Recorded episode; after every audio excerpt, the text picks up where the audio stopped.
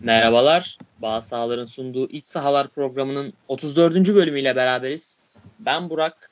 Yanımda her zaman olduğu gibi Orkun ve Saygın var. Ee, beyler hoş geldiniz. Hoş bulduk. Hoş bulduk. Ee, nasılsınız beyler? Keyifler yerinde mi? Keyifler yerinde ya. Bugün bayağı güzel haberler aldık. İyiyiz. Güzel. Aynen. Bugün Allah'a şükür. Güzel. İşte, iş, işler bereketliydi bugün. Hamdolsun. İyi yani. Aynen. Yani bu Jimmy Durmaz'dan işte şeyden Adem'den sonra falan ilaç gibi bir transfer geldi seri. Jim, Jimmy'den çok ümitliyim. Jimmy sezonu 5 gol 7 asiste kapatacak bu sene en az. Ümitliyim ondan. Jimmy sezonu 5 gol 7 asistle kapatırsa Galatasaray şampiyon olur bence. Olur. Yasin yaptı. O niye yapmasın? Tabii canım. Yapamayacak bir oyuncu değil. Ee, Saygın geçen hafta yoktun abi nasılsın? İyiyim abi gayet. Ee, sıkıntı yok. Denizli'deyiz. Devam ediyoruz. Onun dışında bir anlatacak çok fazla bir şey yok açıkçası bizde. Sizde ne var ne yok? Abi valla iyi. Aynı devam ediyoruz. Geçen hafta Orkun'laydık zaten yine. Evet. Onun dışında yok. Geçen hafta Orkun'la değildik. Geçen hafta beraberdik. Ondan önceki hafta Orkun'laydık. Evet, evet. Aynen. Aynen. Evet. Aynen. Bu bizim Doğru. üç saygının iki. Aynen. Bu, sezon bir maç eksiği var saygının şu ana kadar. evet. Ee, neyse e, Jean-Michel seri transferiyle başlayalım o zaman. Ee, saygın abi e, senin aslında çok transferine inanmadığın bir oyuncuydu seri. Hiç inanmadığım bir oyuncuydu ya. A- aynen öyle. Ee, adam geldi. Valla e, ne düşünüyorsun? Hani bu transferden çok büyük beklentilerin vardır herhalde. Tabii yani müthiş bir transfer kesinlikle öncelikle ve ya bu sezon bunun üstüne çıkabilecek bir transfer olacağını da zannetmiyorum. Çünkü daha e, 2017 yazında adı Barcelona ile anılan ve Barcelona'ya yakıştırılan bir oyuncuydu bu. Modern bir merkez orta saha oyuncusu ve, ve müthiş bir transfer Galatasaray için. Hani oyuncu Ağustos sonuna doğru gelmiş olsa hani İngiltere'de transfer kapandı, İtalya'yı dolaştı. Şampiyonlar Ligi'nde oynayacak bir takım Galatasaray'ı buldu diyerek avutabilirdik belki kendimizi ama Temmuz ortasında bu tercihi yapmış olması ve bu oyuncuyu ikna edebilmek çok büyük bir başarı kesinlikle. Ee, ve çok uygun maliyetler de konuşuluyor. Hani öyle uçuk kaçık e, paralar da konuşulmuyor. 1,5 milyon euroluk bir kiralama bedeli olduğu söyleniyor. Oyuncunun 2,5 milyon euroluk bir ücret alacağı söyleniyor ki bu, bu potansiyelde bu seviyede bir oyuncu için yani yani bizim ligin çok çok üzerinde bir oyuncu için çok uygun maliyetler. Bir yıl. Rakamlar bence. Bir yıl 4, 4 milyon euroya böyle bir oyuncu oynatabilmek, anlaşabilmek çok büyük bir başarı kesinlikle. Ee, ben e, seri yıllık 4 milyon euro alsa da hani çok fazla ses, sesimi çıkarmazdım. 2,5 milyon çok iyi yani. Gayet iyi rakam ve e, Galatasaray'ın aradığı orta saha oyuncusu aslında ve Galatasaray'a şöyle bir konfor da sunacak oyuncu. Şimdi tabii ki yanına muhtemelen e, yani kesici bir oyuncu alacaktır. Yani Fatih Terim'in talebi odur gibi geliyor bana açıkçası. Buraya sert, top kazanma kabiliyeti yüksek bir adam alıp organizasyon işini Seri Belhanda ikilisine verecektir ki zaten Nis'ten alışık bir ikili buna. Ki Nis'te de zaten sürekli beraber oynuyorlardı. Belhanda zaman zaman hücum üçlüsüne geçiyordu 4-3-3'te. Ama sıklıkla Seri, Ciprien, Coziello, Belhanda bu ekiple beraber oynuyorlardı ve en iyi sezonları o Favreli 2016-17 sezonuydu. Ligi 3. bitirmişlerdi ki ilk iki de zaten uçuk kaçık iki tane takım vardı. Monaco ile Paris Saint Germain. Müthiş bir sezon geçirmişlerdi orada. Daha sonra Fulham transferi yaptı ve tam bir fırsat transferi bu Galatasaray için. Yani hani geçen sezon bu hayal bile edilemezdi. Jean-Michel Seri'nin Galatasaray'da oynayabileceği. Ee, Galatasaray'a şöyle bir konfor sağlayacak bu transfer. Dediğim gibi yanına muhtemelen sert, kesici bir 6 numara alacaktır Galatasaray ama Örnek veriyorum yanına Banega'yı da alırsa seri Banega ve Belhanda ile bir oyun kurabilir Galatasaray. Evet defansif olarak belki bu bir takım zafiyetler doğurabilir ama Galatasaray'ın oyunu aldığı zamanlarda ki bu maçın 90 dakikanın çok büyük bir kısmına tekabül eder büyük ihtimalle. Galatasaray'a büyük konfor sağlayacaktır hücumda. O yüzden yani müthiş bir transfer. Eleştirilecek hani çok uçuk kaçık maliyetler olsa da ben bir şey demezdim. Çünkü gerçekten acayip bir oyuncu. Ama maliyet uygun, oyuncunun profili uygun Galatasaray orta sahasına. Ya böyle bir kara delik varken orta sahada böyle kapatılması müthiş bir hamle kesinlikle. Aynen öyle abi ya. Çok yani çok çok net bir hamle ya. Yani evet. müthiş gerçekten çok beğendim bu transferi. Ee, Orkun sana şöyle geleceğim. Ee, bu Premier Lig takımları olsun, Arap takımları olsun, Türk takımlarına aslında oldukça konfor sağlıyor transfer döneminde. Hani İşte Fenerbahçe Geri Rodriguez, Galatasaray Badu Endiaye, işte Fenerbahçe Sov olmuştu daha önce vesaire. Ee, ama Arap takımlarının geçtiğinde Premier takımları sence bunu niye yapıyor? Yani 30 milyon euroya aldıkları bir oyuncuyu e, alt lige de düşmüşken niye kiralıyorlar sence? Ee, daha önce. Evet. Yani şöyle düşünüyorum. Şimdi Seri 27 yaşında bir oyuncu.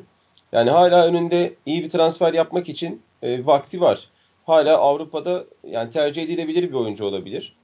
Burada biraz kulüplerin e, reputasyonu da bence önemli. Mesela Galatasaray bu sene Onyekuru'yu aldı Everton'dan. Müthiş parlattı, müthiş verim aldı. Onyekuru işte Almanya'dan teklifler aldı vesaire ama maaşta anlaşamadı bildiğim kadarıyla. Şimdi bu oyuncuyu e, Şampiyonlar Ligi çok büyük bir etken tabii ki. Burada gelir gelmez tabii ki as oyuncu olacak. Ön planda olacak. Şampiyonluk yarışı verecek.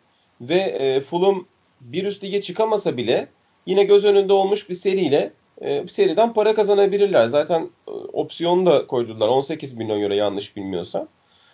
E, yani ligimiz bu anlamda biraz e, cazip olabiliyor. Yani hep eleştiriyoruz, hep yeriyoruz ama yani kulüplerimizin işte doğru hamleleri onlara bir sonraki yapmak istedikleri hamlelerde de avantaj sağlıyor. Galatasaray'da bunu Denayer'de gördük. Denayer'i City sattı, para kazandı. İşte Onyekuru'yu Everton'dan aldı, parlattı. Everton tekrar kiraya verirse bu yine Galatasaray olacaktır büyük ihtimalle. E, şimdi seri. Yani bunlar oluyor. Yani bu kulüplerimizin iyi bir e, reputasyonu var. İşte öncesinde e, Cenk gitti, işte Fabri gitti, Babel gitti döndü. Yani bir Premier Lig'le aslında bizim kulüplerimizin arası iyidir. Galatasaray'ın da işte oradan daha önce Elano gibi, Kivil gibi, Jo gibi e, geçmiş yıllarla kurduğu ilişkiler de vardı. Ben çok yani şaşırdım. Şimdi orada e, oradaki çok pazar çok tuttuğu için. Hani, Ama mesela yani şöyle mesela ben şu haberi görsem şaşırmazdım. Yani seri ben, yani mesela şu haberi görsem ben şaşırmazdım. Southampton küme düşen Fulham'dan Can Michel Seri'yi işte 20 milyon pound karşılığında renklerine bağladı. 3 yıllık sözleşme imzaladı. Mesela bu haberi görsem ben şaşırmazdım. Standart bir transfer der geçerdim. Ama mesela, çok şaşırdım gelmesine. Bir araya gireceğim. Crystal Palace'a mesela cuk oturacak bir oyuncu. Crystal Palace 30 milyon euro alsa müthiş transfer derdim ben buna. Öyle bir oyuncu yani. Olur Aynen valla. Yani, e, Galatasaray'da bu transfer görüşmelerini kim yürüttüyse gerçekten hani Temmuz ayının ortasında seriyi bu şekilde ikna etmek büyük başarı hem kulübünü hem seriyi. E, evet. Gerçekten önemli ve Orkun'un verdiği şey örneği çok hoşuma gitti. E, Onyekuru Everton'dan yaptığı yaklaşım çok hoşuma gitti. Bence çok e, doğru bir yaklaşım. Hani Onyekuru ile Galatasaray bir oyuncuyu alıp geliştirebildiğini gösterdi. Fulham'da bunun etkisinde kalmış olabilir. Hep derler yani işte Dortmund genç oyuncuların genelde ilk tercihi oluyor. Çünkü bu konuda daha önce hikayeleri var. Hani başka genç oyuncuları yetiştir yetiştirmişliği var. Bu yüzden de başka genç oyuncular Dortmund'u daha öncelikli olarak tercih ediyor. Ee, Galatasaray da bu, bu şekilde kulüp e, Premier Lig'deki oyuncular için kiralık olarak e, iyi bir seçenek konumunda şu an. Ya zaten bizim kulüplerimizin artık yolu bu olmalı. Çünkü makas o kadar açıldı ki yani küme düşen oradaki küme düşen adam bile aşırı pahalı olduğu için siz gelmesini çok böyle olağanüstü bir şey olarak görüyorsunuz. İşte onların kadroya giremeyen, şans bulamayan adamları aldığınız zaman bile sizi burada şampiyon yapıyor doğru oyuncuyu seçerseniz eğer. O yüzden ben yani Premier Lig takımlarıyla bu tarz ilişkilerin devam etmesinden yanayım.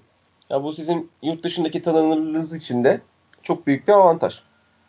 Kesinlikle öyle. Yani e, bir de oradaki hani piyasa aşırı uçtuğu için hani orada artık bir oyuncunun hani oyuncu bir devre bile bekleneni veremediğinde hemen yerine çok rahat bir oyuncu transfer ediliyor. Ve orada inanılmaz şişmiş kadrolar var. O şişmiş kadroların ekmeğini çok rahat yiyebilir Türk takımları.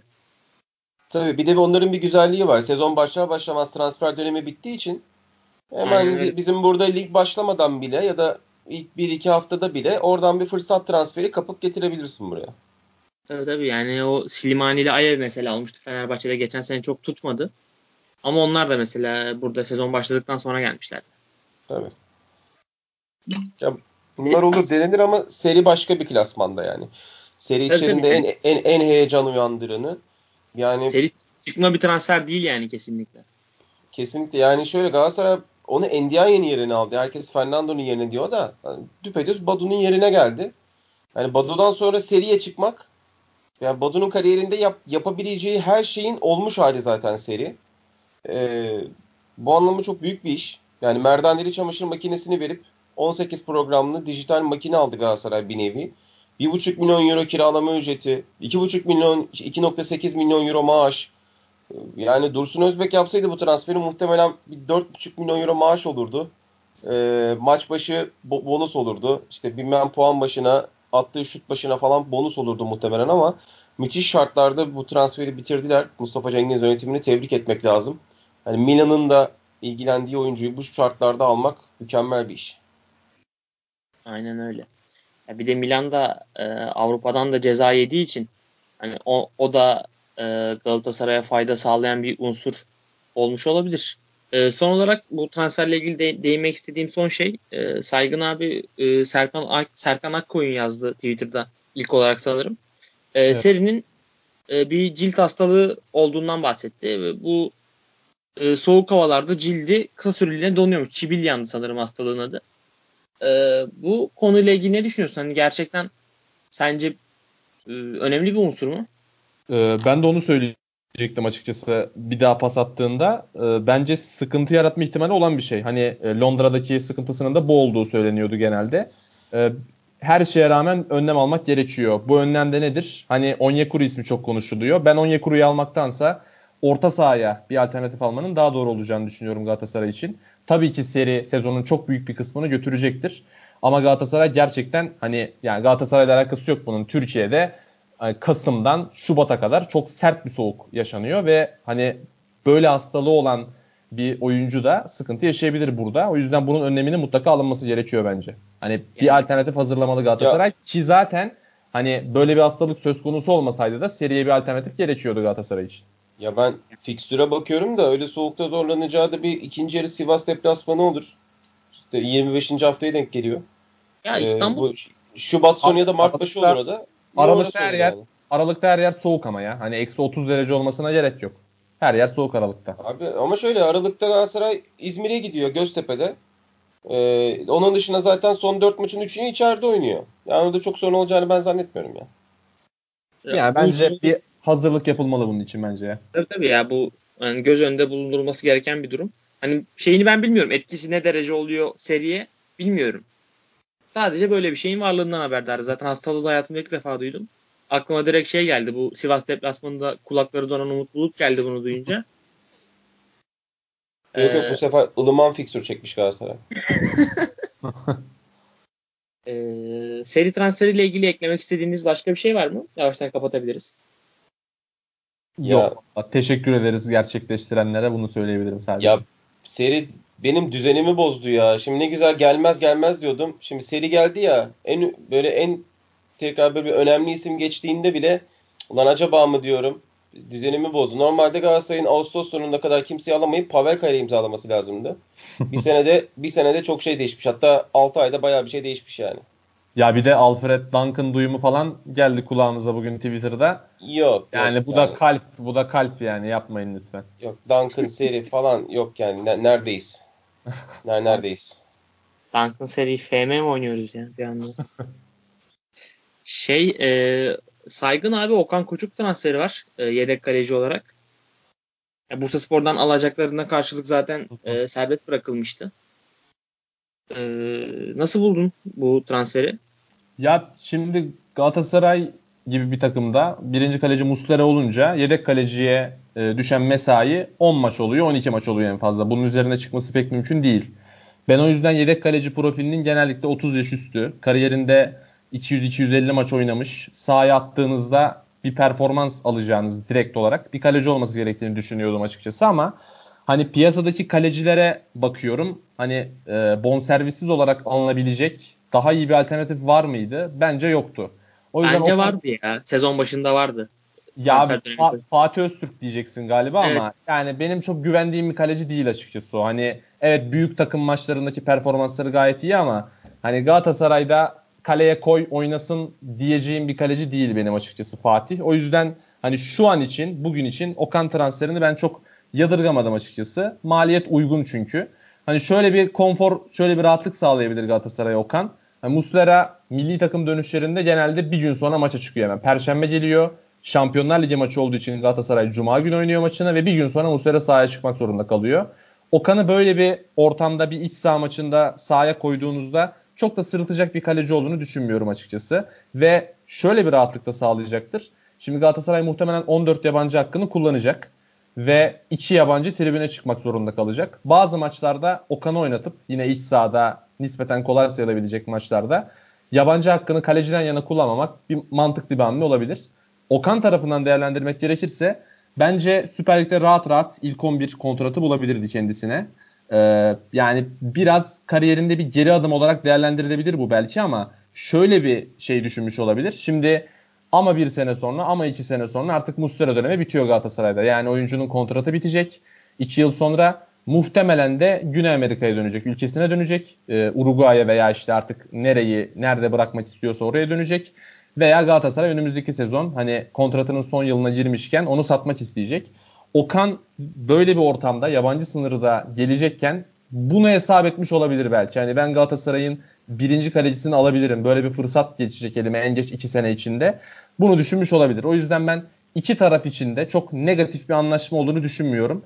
Ee, dediğim gibi zaten Galatasaray'ın yedek kalecisine mesai çok fazla düşmüyor. Hani Muslera senede bir defa kart cezalısı oluyor en fazla ligde. Ee, o zaman yedek kaleciye iş düşüyor. Ee, muhtemelen de İsmail Çipe'nin göstermiş olduğu Sivas ve Hatay maçlarındaki performanstan dolayı böyle acil bir ihtiyaç gördüler ve yaptılar transferi. Ben çok yadırgamadım. Yani hani mantıklı bir transfer bence. Ya doğru söylüyorsun. Ama ben Okan Koç'un Bursaspor'u bu sene çok fazla izledim. Okan Koç'u Okan Koçuk açıkçası benim çok beğendiğim bir kaleci değildi. Hani e, şey değil. Böyle çok inanılmaz hatalı goller, goller yiyen e, abuk bir kaleci değil. Standart bir kaleci diyebiliriz ya Okan için. Evet hani, evet kesinlikle. E, 10 üzerinden 5.5-6'lık bir çizgisi oluyor her maç. Onun üzerine çok çıkmıyor. Onun altına da düşmüyor kolay kolay. Ee, bakalım göreceğiz. Ama ben hani Okan Koçuk için yanlış bir tercih olduğunu düşünüyorum. Çünkü hani ben böyle e, büyük 3 büyük 4 büyük takımlara yedek olarak gidip e, gittiğinden daha iyi bir şekilde dönen bir kaleci görmedim şu ana kadar. Ee, Orkun abi senin Okan Koçuk transferiyle eklemek istediğin ekstra bir şey var mı? Valla Okan eğer şu şansı iyi değerlendirirse ve nereye geldiğini çok iyi bilmesi lazım. Çünkü kaleciyi buldu mu yıllarca oynatan bir kulübe geldi. Ee, yani işte Mondragon'dan sonra Galatasaray kaleci aradı. Mustera'yı buldu. 8 senedir devam ediyor. Mustera'nın geldiği yaştan 2 yaş küçük ve Mustera ben bu senede oynayıp bu sene sonunda 2020 yazında giderse şaşırmam açıkçası. Bonservis de hani getirmesi açısından. Zaten kariyerini de Güney Amerika'da bitirmek istiyor. Ee, onun yerine eğer Kaleyi alırsa Galatasaray'da rahat 10 yıl hiç sorun yaşamadan e, Kaleyi koruyabilir. E, Taferel'in bu sene gitme durumu varmış galiba. E, onunla ilgili bir belirsizlik var. Taferel kalırsa onunla yapılan antrenmanları müthiş değerlendirmesi lazım. Kupa maçlarında %100 konsantrasyon oynaması lazım. Çünkü Galatasaray'da son yıllarda işte Sinan Bolat, Cenk Gönen gibi kaleciler kupa maçlarında devamlı jeneriklik goller yediler. Konsantrasyon kaybındandı bunlar tamamen. Rakip becerisi olduğu kadar. Oralarda da kendini çok iyi göstermesi lazım. İsmail Çipe'nin Hatay faciasını yaşamaması lazım. Çünkü Galatasaray'da mesela Aykut'la Ufuk bir sezon bu şansları buldular. Aykut'la Orkun bir sezon bu şansları buldular bu ara dönemlerde. O yüzden bu Muslera sonrası dönemde ben Oka'da mutlaka şans geleceğini düşünüyorum. Nasıl değerlendireceği tamamen ona kalmış. Yeteneği var, lig tecrübesi var, taraftar baskısına alışkın. Sadece artık ona çok çalışıp biraz daha senin dediğin işte 6 6 6.5'un üzerine çıkmak kalıyor. Tamamen her şey onun elinde. Ya dedin sen de aslında dedin hani Taf, Mondragon, Muslera, Tafarel. Ee, ya Galatasaray çok aslında yerli kaleci şey olan bir kulüp değil. Geleneği olan bir kulüp değil. Evet. Ama ve yani bir şey buldu mu oynatıyor. Ve Okan Koçuk da hani e, Galatasaray'da böyle 10 sene kalecilik yapacak standarta çıkar mı? Ben, ben çok beklemiyorum açıkçası. Ee, bilmiyorum ama yine de e, yani ben Okan Koçuk açısından daha çok Galatasaray için olumlu bir transfer olarak görüyorum. Çünkü Okan gibi e, standardı belli olan bir yedek kalecinin kulübede bulunacak olması Galatasaray için avantaj. Okan için de e, birinci kaleci olacağı bir takıma gitmemesi dezavantaj bence. Yani yine de bu şey... şansı denemesi lazım. Yani bir büyük takım asgari ücretini 1-2 yıl içinde değiştirebilir. Yaşı genç. E, bir de şöyle bir şey var. Yaşı genç. En azından bir sene Galatasaray'da deneyebilir şansın tabii ki. Çok bir şey kaybetmez. Aynen öyle. E, o zaman ufaktan e, bu konuyu da geçelim. E, beyler uzun zamandır bir Yusuf Yazıcı konusu var. E, gitmek istediğini sanırım artık oyuncunun biliyoruz. E, Lille konuşuluyor. E, 20 milyon euroluk ücretten bahsediliyor hemen hemen. E, yani Ahmet Ağaoğlu'nun açıklamaları var. Trabzonspor taraftarının hani e, Yusuf'un gitmek istemediğini biliyoruz. E, Orkun yani tüm tüm bu e, şeyde durumda sen e, Yusuf Yazıcı'nın ne yapması gerektiğini düşünüyorsun? Çünkü taraftardan işte hep bir şey durum. Yani ilk, ilk defa bu sene şampiyonluğu oynayacağız. Kalsın. E, işte sonra şey olacak o. Sene işte ilk defa Şampiyonlar Ligi'nde oynuyoruz. Kalsın. Ondan sonra başka bir şey çıkacak. Kalsın. Yani bunun sonu yok. E, sen bu konuyla ilgili ne düşünüyorsun? Yusuf'un şu an ne yapması lazım sence? Yani Trabzonspor'un ne yapması lazım? Valla ben se- yani sezon içinden itibaren hep bunu ne zaman konuşsak hep aynı şeyi söyledim. Evet, sen yani, biraz sabittin zaten bu konuda. Hiç ya, şey aynen yani abi bu adamların gitmesi lazım. Yusuf'un da gitmesi lazım. Hadi Abdülkadir bir sene daha oynasın. Hadi. Ya bana kalsa gitsin de hadi o kaldı diyelim ama artık Yusuf'un burada yapabileceği bir şey yok. Senin dediğin çok doğru. Şampiyon ol, şampiyon olacağız kalsın. Şampiyonlar Ligi'ne gideceğiz kalsın. Bir de bizim ee, işte Galatasaray'da da Beşiktaş'ta da bu zaman zaman oldu işte Arda'da oldu, Oğuzhan'da oldu. Avrupa'da kupa kaldırmadan gidemez fetişi var. Yani 100 yılda bir tane kupa gelmiş Türkiye'ye. Ama e, bu oyuncuları göndermediler zamanında. Kupa kaldıracağız diye. Böyle boş bir hamaset var. O, o öyle kalsın diyecekler. Ya bu oyuncunun önünü açmak lazım. Yani bugüne kadar e, sattığı en pahalı oyuncu yaklaşık 9 milyon euro olan bir takım Trabzonspor. Gökdeniz'i satmış en pahalı. Onun dışında da işte 7-7,5 milyon euroluk satışları var. Ve e, bu şartlarda gelen işte minimum 15 milyon euroluk teklifi reddetme lüksü nereden geliyor? Yani Sümela Manastırı'nda define mi buldular? Ne ne buldular yani?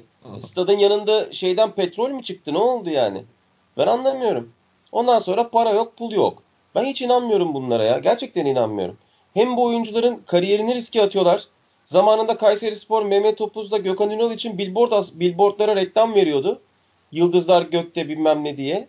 E ne oldu sonra oyuncuların kariyerleri? Yani bu oyuncuları pik noktasına ulaştıklarında Türkiye'de satman lazım. Lil diyor bugün e, cahil cahil çıkıp bazı yorumcular diyor ki işte Lille'ye gitmesin. İşte e, Tottenham'a gitsin. Atletico'ya gitsin. Bak kriteri nereden koyuyor? Son Şampiyonlar Ligi finalistine koyuyor kriteri. Ya bu adamları serbest bırakın artık ya. Lille, Lille dediğiniz adam Fransa ikincisi. Yine 100 milyon euroluk oyuncu satması beklenen bir takım. Bu adam gidecek orada kendini gösterecek, kendini geliştirecek, daha da güçlenecek. Ve sonra çok daha iyi bir takımda bizi başarıyla temsil edecek. Ve senin alttan gelen yeni oyunculara da yer açacaksın. Bütçeni rahatlatacaksın. Ve yani bu Ahmet Ağoğlu'nun açıklamalarından ben gerçekten çok sıkıldım artık. Yani 15 evet. milyon eurolar, 20 milyon, ya 20 milyon euroyu geçtim. 15 milyon euro resmi olarak masaya konduğu anda nasıl reddedeceksin ya?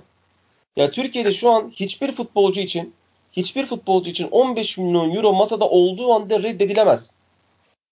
Yusuf da dahil, Abdülkadir de dahil, Feguli de dahil. Aklına gelen en değerli oyuncu kimse o işte.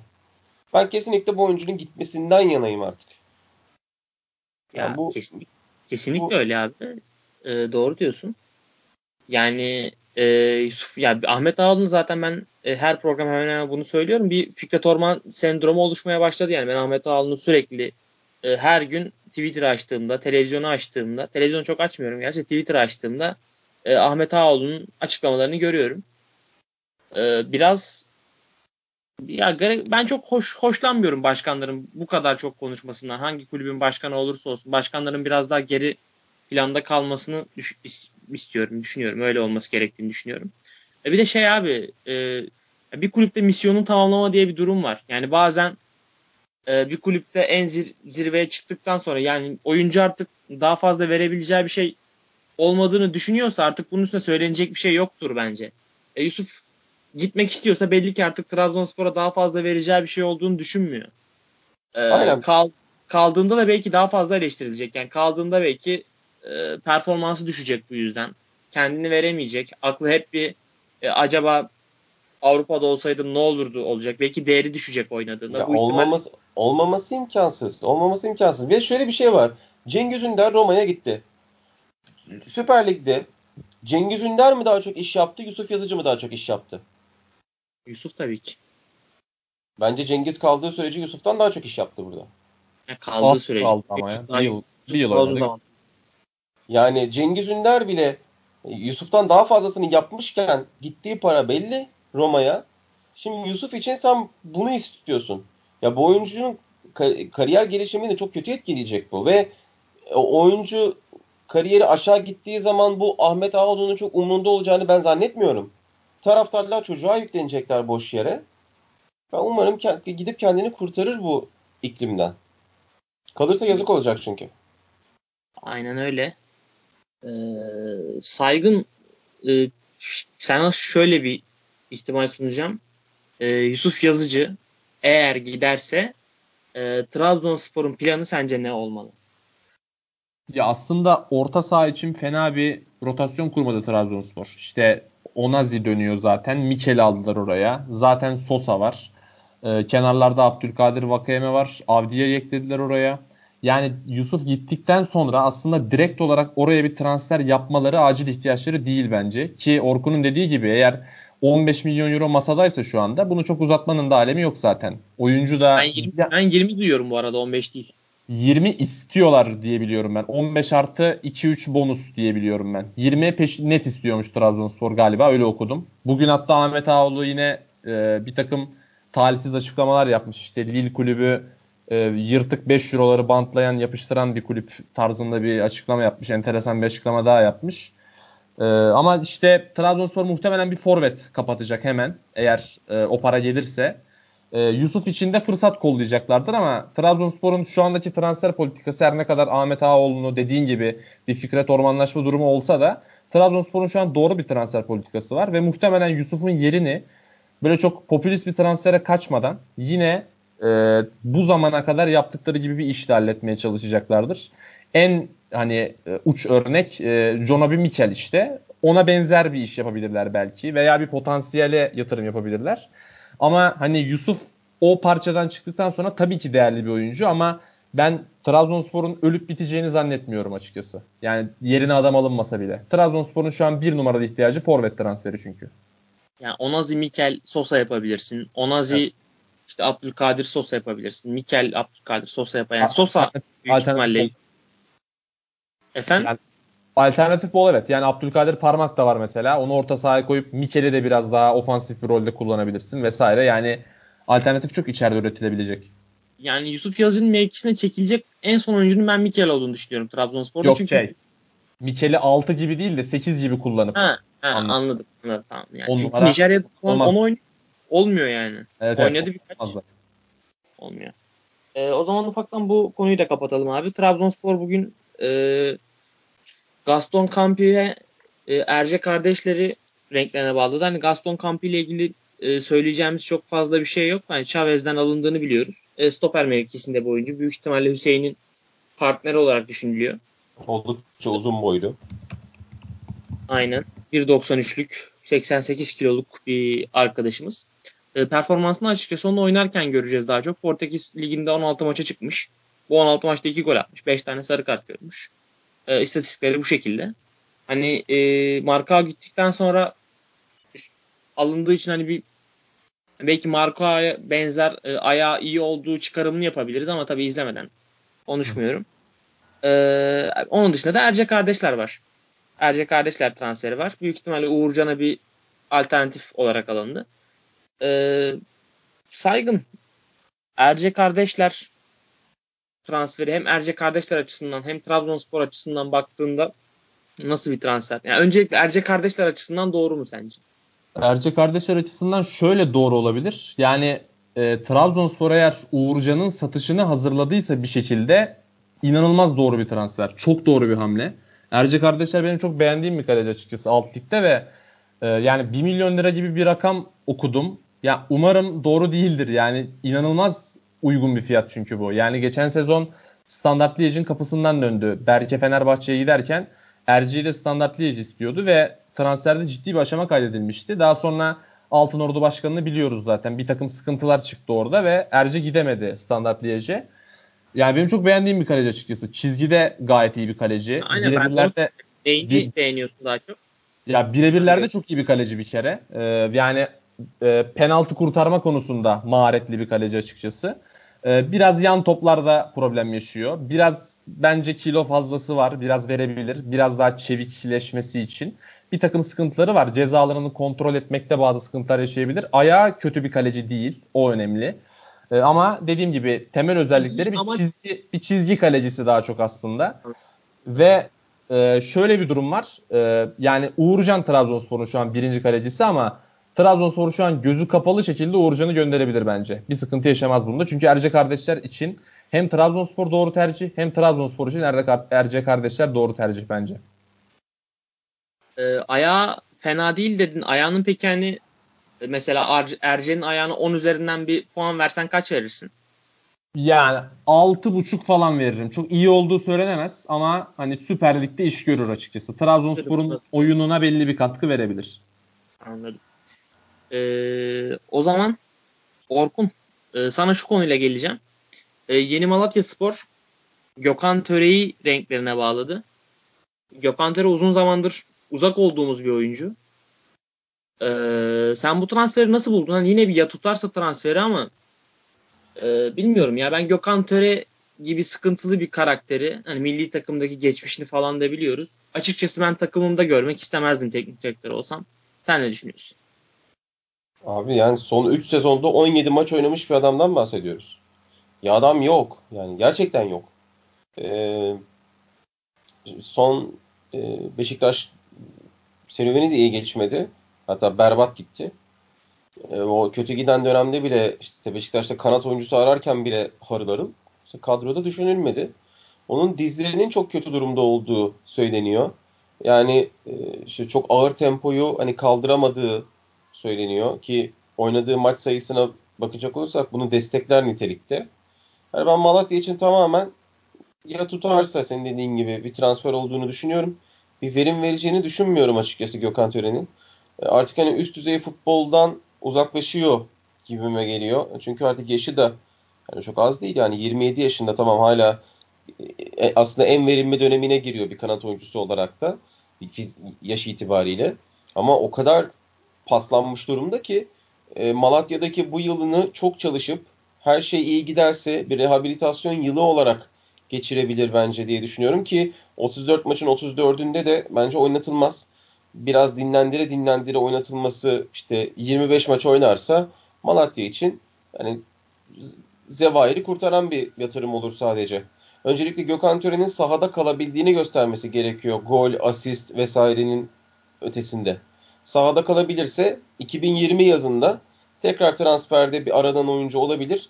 Ama bunun için ben çok iyimser değilim açıkçası. Ya ben Gökhan Töre ile bir yönetici olarak sözleşme yapacak olsam maç başına para veririm. Fenerbahçe'nin Tolga Ciğerci ile yaptığı gibi. Ee, hani maç oynuyorsan e, parayı alırsın. Çünkü şu an Gökhan Töre'nin çok fazla sözleşme reddetme lüksü de yok. Çünkü yani ya ben bunu kariyer... bulduğuna şaşırdım açıkçası. Çünkü Malatya evet. dediğin öyle ya da böyle Avrupa'ya gidecek. İyi, yani iyi Gökhan Töre'ye garanti para vermek çok mantıklı bir şey değil bence şu anda. Hani dediğin gibi son 3 sezonda 17 maç oynamış bir oyuncu. Ee, maç başına bence hayır demeyebilirdi yani. Çünkü e, kariyeri bayağı kötü durumda şu anda. Aynen öyle. Kariyeri bitmiş durumda yani. Bitmiş durumda. Yani ben Gökhan Töre transferi duyacağımı beklemiyordum bu yaz açıkçası. Özellikle Süper Lig'de. Ve bakalım. Erol Bulut da böyle oyuncuları hayata döndürme konusunda daha önce bir şeyimiz yok Erol Bulut'ta. Yani olumlu Sergen. bir örnek yok. Bilmiyoruz Sergen. yani. E, yeni mal Erol Bulut diyorum. Yani Sergen Yalçın mı? Pardon. Evet. O zaman yanlış bir analiz yaptım. Ee, Gökhan Töre Sergen fena evet. olmayabilir. Sergen yani, Ozan Tufan'ı döndürdü de o Ozan'ın vücudu futbol oynamaya uygundu yani. Tabii yani. Gökhan'ın e, fiz, fiziği uygun mu o önemli. Kafaca istediği kadar hazır olsun ya. Fizik Gökhan'ın niyeti, sürece.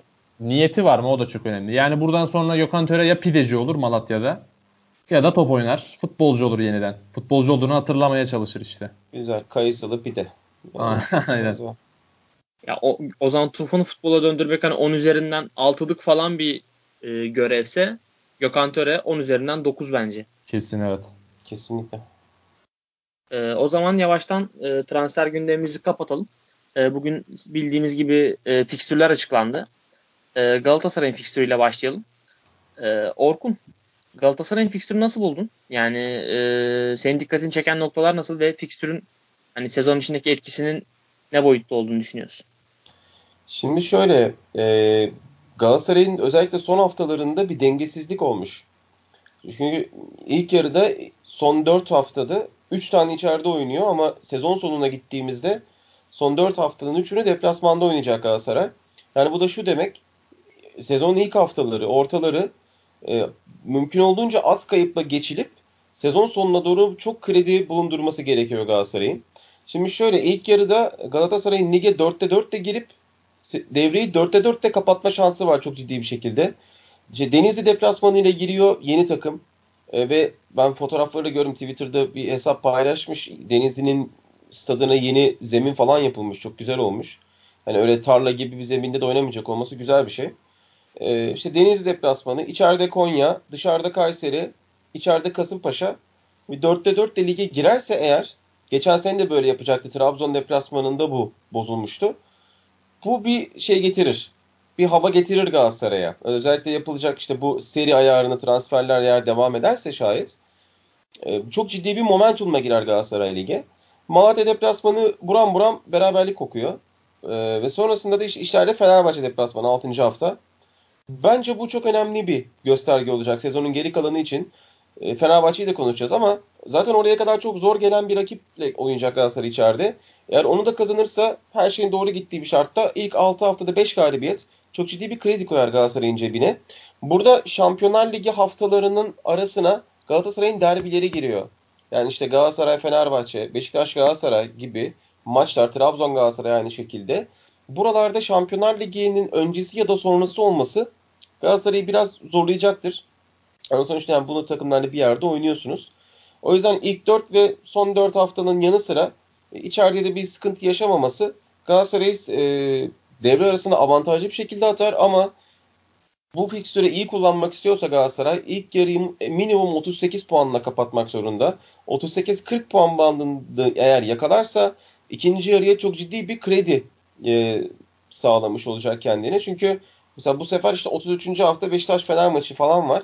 E, rakiplerin fikstürü de biraz daha artık sert. O yüzden ben ilk yarıda Galatasaray'ın vurup e, maça böyle hızlı giren boksörler gibi ilk yarıda çok ciddi bir tempo yapması gerektiğini düşünüyorum. Bu çok büyük avantaj sağlar. Ee, benim değinmek istediğim ekstra bir konu şu var Galatasaray'ın fikstüründe. Ben Galatasaray'ın fikstürünü beğendim. Neden beğendim? Ya ben açıkçası e, zor maçlarını büyük takımların, şampiyonluğa oynayacak takımların olabildiğince ikinci yarı oynamasının daha avantajlı olduğunu düşünüyorum. E, neden? Mesela Galatasaray'ın 14, 15, 16 ve 17'de 3 tane de içeride maçı var ilk yarıda. Bence ilk yarıda oynaması bir avantaj. E, çünkü şöyle bir durum var. Galatasaray e, ilk yarıda bu maçları deplasmanda oynasa o maçlara çıkacağı konsantrasyon farklı. Yani puan kaybı ihtimali çok daha fazla. Evet. Ama bu maçları e, ligin sonunda oynadığında o şampiyonluk havasıyla o maçlara çıktığında zaten o son 2-3 hafta genelde kazanıyorsun bir şekilde. Yani Aynen o taraftarla, onunla bununla, o havayla bir şekilde kazanıyorsun. O yüzden ben Galatasaray'ın fikstürünü e, gayet avantajlı ve güzel bir fikstür olarak ve görüyorum. Dediğin çok da bir şöyle bir durum var. Mesela şimdi bu 14. hafta Alanya maçına kadar Avrupa maçlarından kırılma şansın var. Ama o kırılmaları içeride daha rahat e, tolere edebilirsin. O yüzden de işte buraları kazanırsan da devreyi çok iyi kapatıp tekrar bir ritim tutturabilirsin. Böyle bir avantajı da var Galatasaray'ın açıkçası. Bir de soğuk deplasmanları da sadece ikinci yarının işte bu 25. E, haftada gidecek. Sivas deplasmanına gidecek olması daha ılıman şartlarda e, Galatasaray'ın geçmesini sağlayacak. Buzlu işte Kayseri, Konya deplasmanları falan yok. O yüzden de çok daha avantajlı olacağını düşünüyorum. Ama pardon ikinci hafta Konya deplasmanı var. Onu atlamışım. Onun dışında gayet güzel. Ee, saygın. Ee, Orkun'la zaten Galatasaray'ın fikstürünün genelini konuştuk. Hı hı. Ee, derbi haftalarını nasıl buldun? Hani Galatasaray, işte Galatasaray, Beşiktaş, Fenerbahçe, Başakşehir ve Trabzon e, maçlarının haftaları. Fenerbahçe ile yine klasik zaten. 6. hafta oynuyoruz genelde Fenerbahçe. Valla ee, beni, ne düşünüyorsun? Beni en çok keyiflendiren şey ilk hafta fikstürü oldu. Yani 3 gün önce evde boş boş tavanı izlerken bir ay sonra memleketimde Jean Michel seri izleyebileceğim. Çok güzel oldu ilk hafta Galatasaray'la oynayacak olmak. Denizli Spor Galatasaray maçı. Ee, onun dışında derbi haftalarına gelmek gerekirse de yani genellikle son dönemde özellikle son birkaç sezonda zaten Beşiktaşlılar da bunu sürekli dile getirmeye başladı. Galatasaray e, ilk yarı Beşiktaş deplasmanına gidiyor. ikinci yarı kendi sahasında oynuyor. Fenerbahçe ilk yarı içeride oynuyor. Yani bir matematiği var aslında bu işin. Ve yani Fenerbahçe'de Beşiktaş sezonlarda Aynen öyle evet. Aynen öyle. E, Galatasaray işte ilk yarıda genellikle Trabzon'a gidiyor, Beşiktaş'a gidiyor. Fenerbahçe'yi ağırlıyor. ikinci yarı tam tersi oluyor. Birkaç sezondur bu şekilde ilerliyor.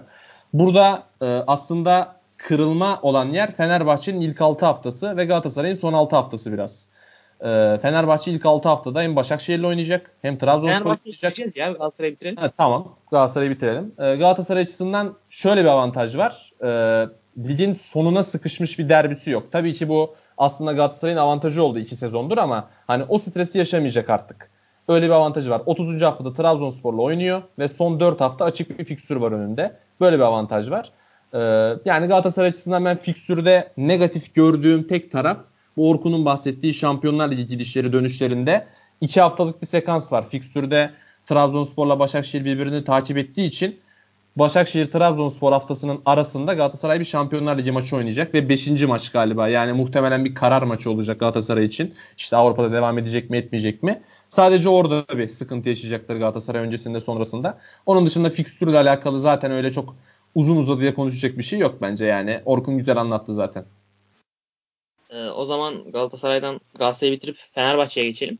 Ee, ben e, söze başlamak istiyorum. Hı hı. Ee, öncelikle artık Fenerbahçe'nin e, transfer konusunda elini zaten çabuk tutması gerekiyordu.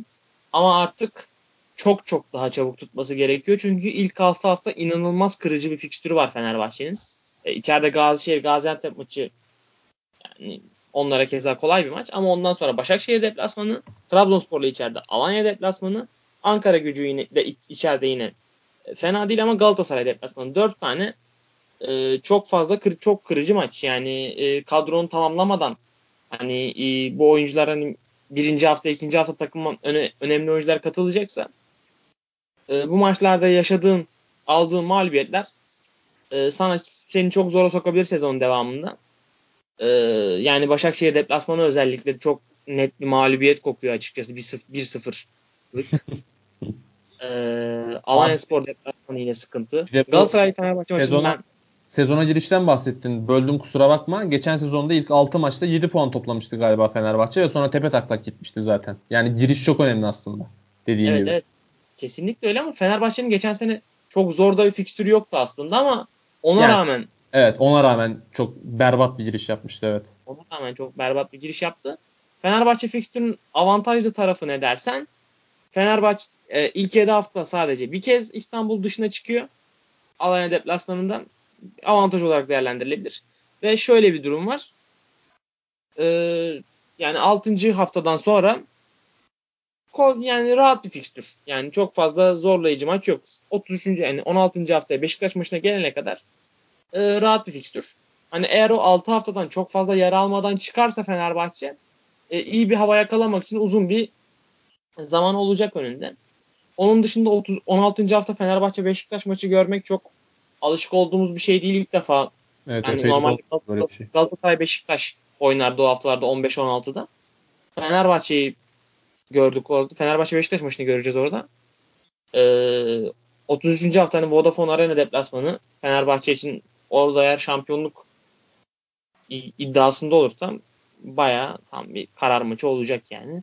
Ama yine de e, ben Fenerbahçe'nin son 5 hafta fikstürünü beğendim gayet. Göztepe ile içeride. Gençler Birliği deplasmanı. Sivas'la içeride. Yani Beşiktaş deplasmanı zaten. Sonra Rize ile içeride. Yani son ligin sonuna geldiğinde Fenerbahçe bir şekilde götürebilir gibi ama oraya kadar gelmesi tabii işte bu ilk 6 haftaya çok bakıyor. Çünkü bu ilk hafta ilk 6 hafta büyük ihtimalle Fenerbahçe'nin sezonu hani tamam veya tam tamam mı diyecek, devam mı diyecek, şampiyonlukta ne kadar iddialı hepsini bu ilk 6 haftada göreceğiz büyük ihtimalle. Ee, Saygın sen ne düşünüyorsun?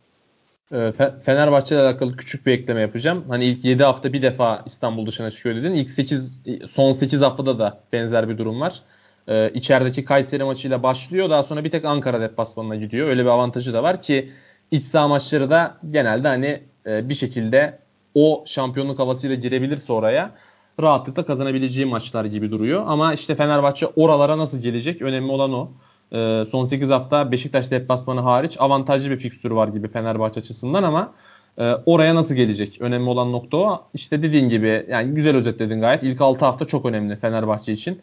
Burada çok ciddi bir kırılma yaşama ihtimali var. Görünen o. Yani Gazişehir ve Ankara gücü maçları dışında 4 maçın hepsi puan kaybı olabilir. Sürpriz olmaz. Ne kadar az yara alacağı, devreyi nerede bitireceği Fenerbahçe için belirleyici olacak. Yani ben Fenerbahçe için hani oradan ne isterim, ne olması Fenerbahçe'yi çok yaralamaz.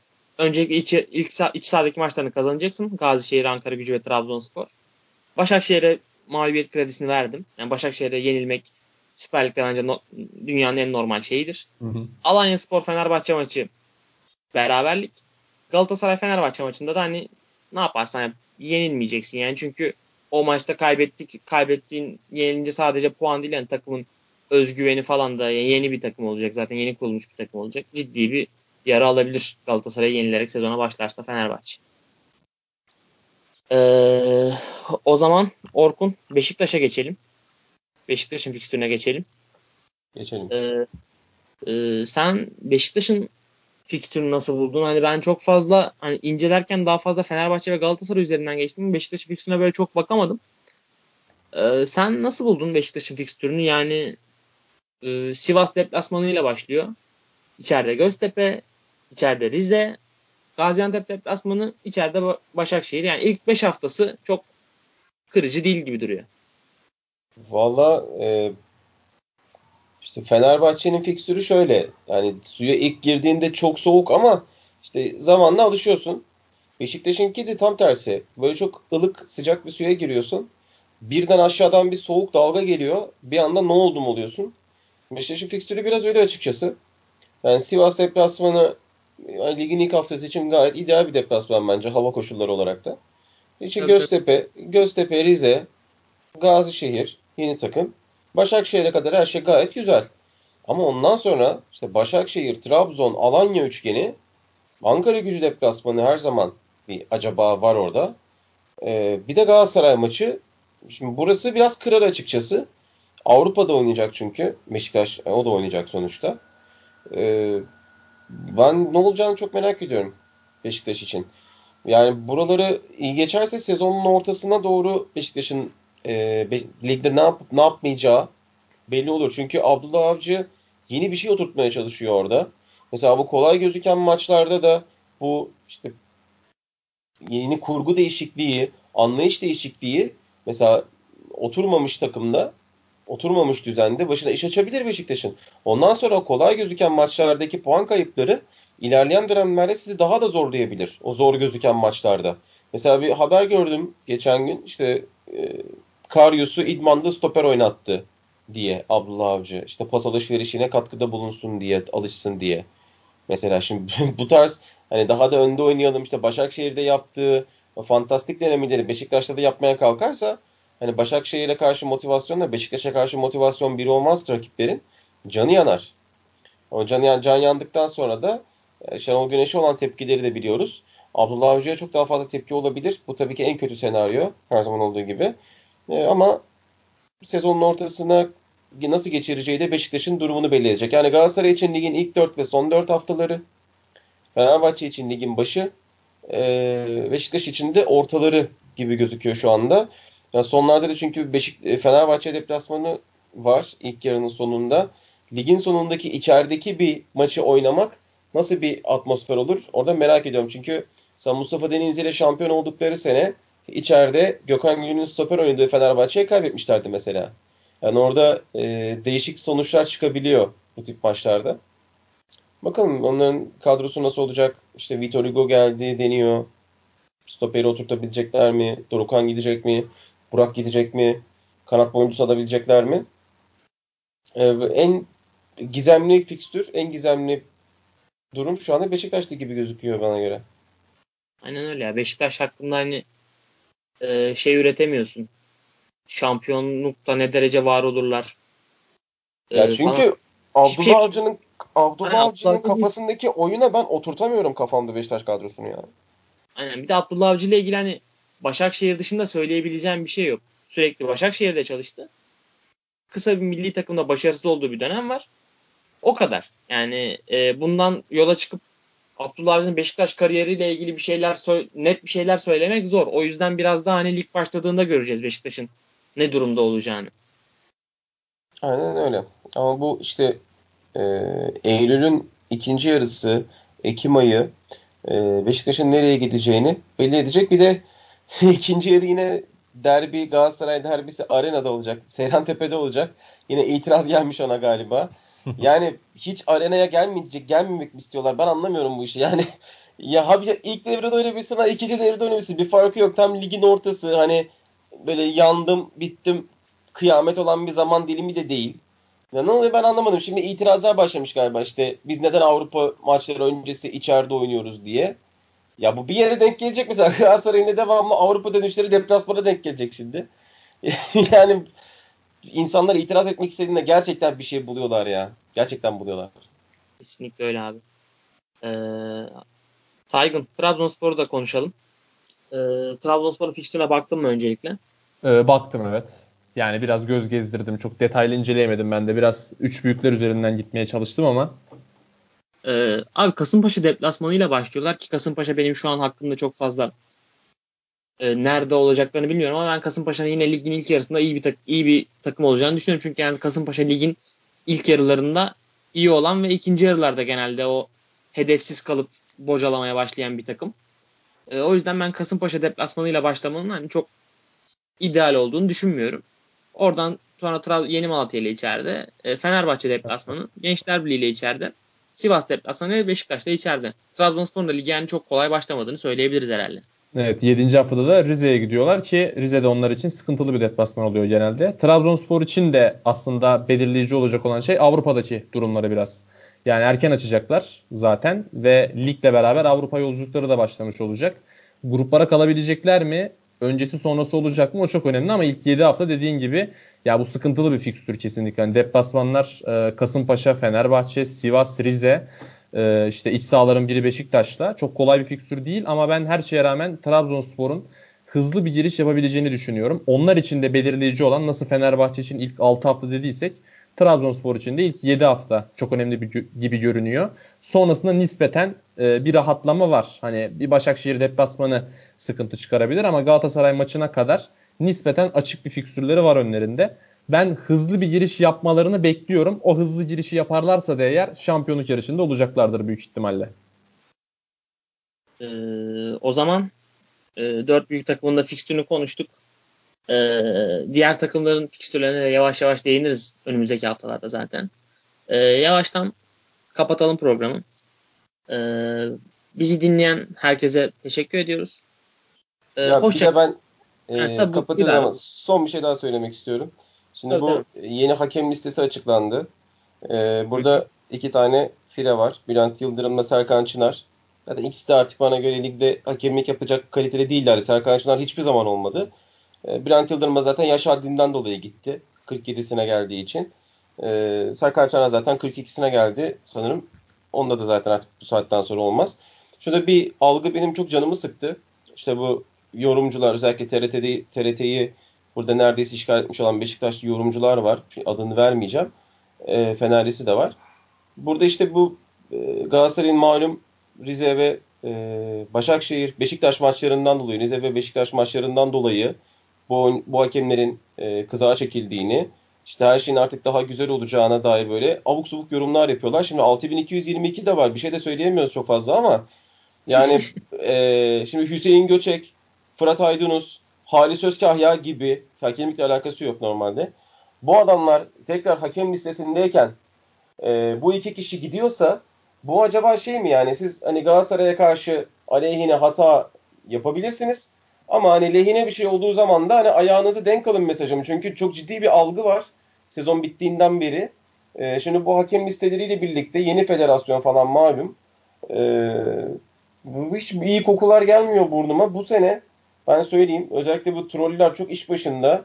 6222'den çok taraftarın canı yanar. Vallahi çok kişi mahkeme kapılarında sürünür gibime geliyor. Yani inşallah öyle olmaz ama işte en son 10 bin lira para cezası alan birisi vardı böyle çok alakasız bir tweet yüzünden. Ya umarım böyle olmaz. Biz bu sene daha çok hakem konuşuruz. Galatasaray maçlarından sonra özellikle. Ben şimdiden söyleyeyim onu. 18 Temmuz'a girdiğimiz saatlerde. Ya hakem zaten konuşuruz. Onda hiç, ondan hiçbir şüphem yok da. E, Ama ben yani, bu algıya karşıyım. Yani kötü hakemse kötü hakem kardeşim. Mesela Serkan Çınar'ın kötü hakem olduğunu ben 2012 senesinde de söylüyordum zaten. Yani bu ya adam ben, kötü hakem. Ya şimdi televizyondaki yorumcular eğer ben, bunu diyorsa hani e, çok yüksek zekalı bir yorum değil bence. Yani biraz değil ama işte o... insanları provoke ediyorlar. Bu çok saçma. Ha, ya bence ve ben yaptırım bir... da uygulanmıyor bu adamlara karşı. Yani ben hiçbir savcılıktan şu adamın çağrılıp gel bakalım kardeşim nedir senin bu şeyin hani bir elinde kanıtın var mı bir şeyin var mı dediğini duymadım ama bunu bir taraftar yapsa bir gariban yapsa hemen tüp kapısından polis gelir alır adamın hayatı zindan olur yani. Bu çok büyük bir saçmalık. Buna çok yani, önlem alınması lazım. Bilmiyorum artık. Ya ben bir komplo yani. teorisi üretecek olsam ki komplo teorilerini çok seven bir insan değilim. Ee, benim komplo teorim şu olurdu. Ee, Galatasaray maçlarına Serkan Çınar ve Bülent Yıldırım gibi hakemi, hakemliği bırakacağı belli isimler son bir operasyon yapmak için mi verildi şeklinde bir komplo teorisi üretirdim. Televizyondaki olsam. Ya, Onların operasyonu, yani operasyonu taçla falan yapmak ha, bu adamların yani, yapamayacağı kadar büyük çapta bir iş ya bana göre. Onu ya, yaptıysa Fırat Aydınus da yaptı mesela yani, ama. E, Türk futbolundaki o bir pislik varsa da e, şeyle temizlenmez. Yani iki tane e, hakemin gitmesiyle temizlenmez. Eğer onları atayan kim varsa MHK'nın içinde belli başlı isimler varsa onların değişmesiyle. Yani şöyle Ali Palabı Ali Palabıyıklar, Mete Kalkavanlar, işte Halis Özkahyalar sahaya çıkıp maç yönettiğinde insanların vicdanı rahatsa ben bir şey demiyorum yani. Ya. Ha, ikisini evet. aldık. E, devam. Güvendiğin hakem ben, kim var? Güvendiğim hakem mi? Öyle ya da böyle mesela Halil Umut Mener. Yani öyle ya da böyle güvenmek zorundayız genç. Her ne kadar %27 topla oynadığı bir maçta 3-1 mağlupken verilmediği penaltı dolayısıyla şampiyon olmadığını düşünen bir Trabzonspor başkanı varken o maçın sonrasında Ümit Öztürk de neredeyse haritadan silinmişken onun da yetenekli bir hakem olduğunu düşünüyorum. Yani iyisiyle kötüsüyle hatası da vardır, sevabı da vardır. Onun da üstüne gidilmesi gereken bir hakem olduğunu düşünüyorum. O da hani ehvenişar, elde hakem olmadığı için. Ama şu artık yüzü eskimiş, re, reputasyonu kötü, insanların adlarını duyduğunda tüylerini diken diken eden hakemlere artık biraz el çektirilmesi, aşağıdan gelenlere biraz daha işte zorbay küçükler falan var. Onlara biraz daha e, yükselterek yeni adamları yer açmak lazım. Yoksa geçen sene canı yanmayan hakem yok, canı yanmayan takım yok. Ama Galatasaray'la adı çıkan iki hakem sadece kızı alıyorsanız insanlar burada haklı olarak bir art niyet arar yani. Bir şey diyemezsiniz. Ben, ya bence şurada bir yanlışım var. Bence o hakemlerin zaten e, sezon sonu bırakacağı Galatasaray maçlarına çıkmadan önce de belliydi. Zaten ben Serkan Çınar'ın e, hakemliği bırakacağını Galatasaray Rize maçından önce de duymuştum mesela yani şeyde sezon sonunda. Hani bu bu sezon sonunun kararı değil bence. Ya orası öyle olabilir ama işte sadece bu iki hakeme yaptığın için zaten hani diğer hakemlere de bir yaptırım olmadığı için hala var kayıtlarının açıklanacağına dair bir karar da çıkmadı mesela. Bu perde arkası insanların biraz aklını karıştırıyor açıkçası. Ya benim midem bulandı şahsen. Umarım sezon içinde bunları çok fazla konuşmak zorunda kalmayız. Ya tabii e, yani ben de zaten hakem konuşmayı sevmiyorum. Ya e, aslında az çok yetenekli hakemlerimiz var. Ya zaten Cüneyt Çakır'ı atıyorum. Avrupa'da farklı yönetiyor maçı adam. E, Türkiye'ye geliyor burada farklı yönetiyor. Yani onlara hakemlere ne kadar doğru bir futbol ortamı sunabiliyoruz. Asıl oraya bir odaklanmak lazım. E, yani eğer fe- federasyon gerçekten bu durumda bir şeyler yapmak istiyorsa mesela atıyorum e, televizyonda hakemle ilgili böyle maçla ilgili bir saat konuşuyorsa 45-50 dakikasını hakemle ilgili konuşan e, programlara bunu yasaklayabilir. Yani e, bunlar kesinlikle hakemleri baskı altına ya, alan ben ona çok şey yapmıyorum. Ya, abi nerede şeffaflık yoksa orada mutlaka bir pislik var demektir. Öncelikle federasyon çıksın desin ki bu sene var kayıtları olduğu gibi açıklanacak.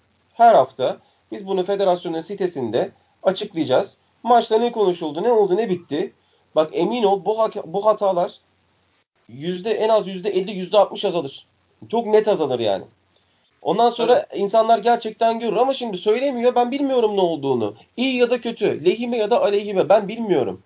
E o zaman da iki hakemi de kenara aldığın zaman ve bu şaibeliler devam ettiği zaman da bir insanın aklı karıncalanıyor yani. Evet. E, bu hakem konusunda da daha sezon başında girmeye başladık. Öyle. E, neyse e, ufaktan kapatalım ekleyeceğiniz bir şey yoksa. Yok. Benden bu kadar. Tamamdır. Ee, bizi dinleyen herkese teşekkür ediyoruz. Ee, hoşçakalın. Hoşçakalın. Hoşçakalın.